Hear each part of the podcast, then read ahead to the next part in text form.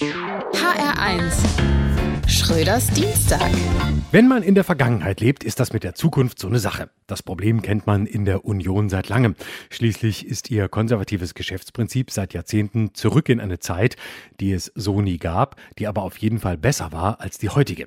Daher ist es ein mutiger Schritt von Armin Laschet, einfach so ein Zukunftsteam zusammenzuwürfeln. Und das drei Wochen vor der Wahl. Laschet sah sich ja lange als Mannschaftskapitän, ist dann aber doch ganz ohne Mannschaft durchs Land gereist und stellt sich jetzt, kurz vor Abpfiff, noch schnell in die Mannschaft, mit der er noch gewinnen will.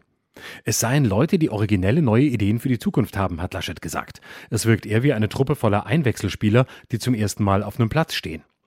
Es sind nämlich lauter Leute aus der Vergangenheit, die jetzt zurück in die Zukunft wollen. Wie Friedrich Merz zum Beispiel, der nie fehlen darf, wenn es darum geht, sich grundlos ins Bild zu drängeln. Wenn die Sonne niedrig steht, werfen Zwerge lange Schatten. Bei Armin Laschet sind es jetzt immerhin schon sieben, äh, pardon, acht Zwerge.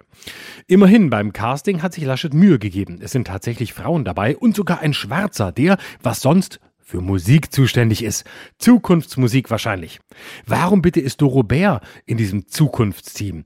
Sie soll nun für die Digitalisierung sorgen, die sie als Staatsministerin für Digitalisierung seit Jahren erfolgreich verhindert hat. Eine Nichtschwimmerin soll also zur Rettungsschwimmerin gemacht werden. Sie möchte dem Staat ein Update verpassen, hat sie gesagt.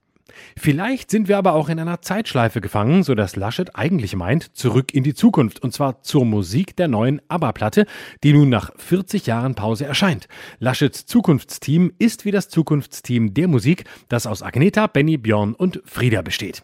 Dabei haben ABBA schon genügend Hits für das Zukunftsteam der Union gemacht. Money Money Money für Friedrich Merz, Mamma Mia für Dorothee Bär und Waterloo für Armin Laschet.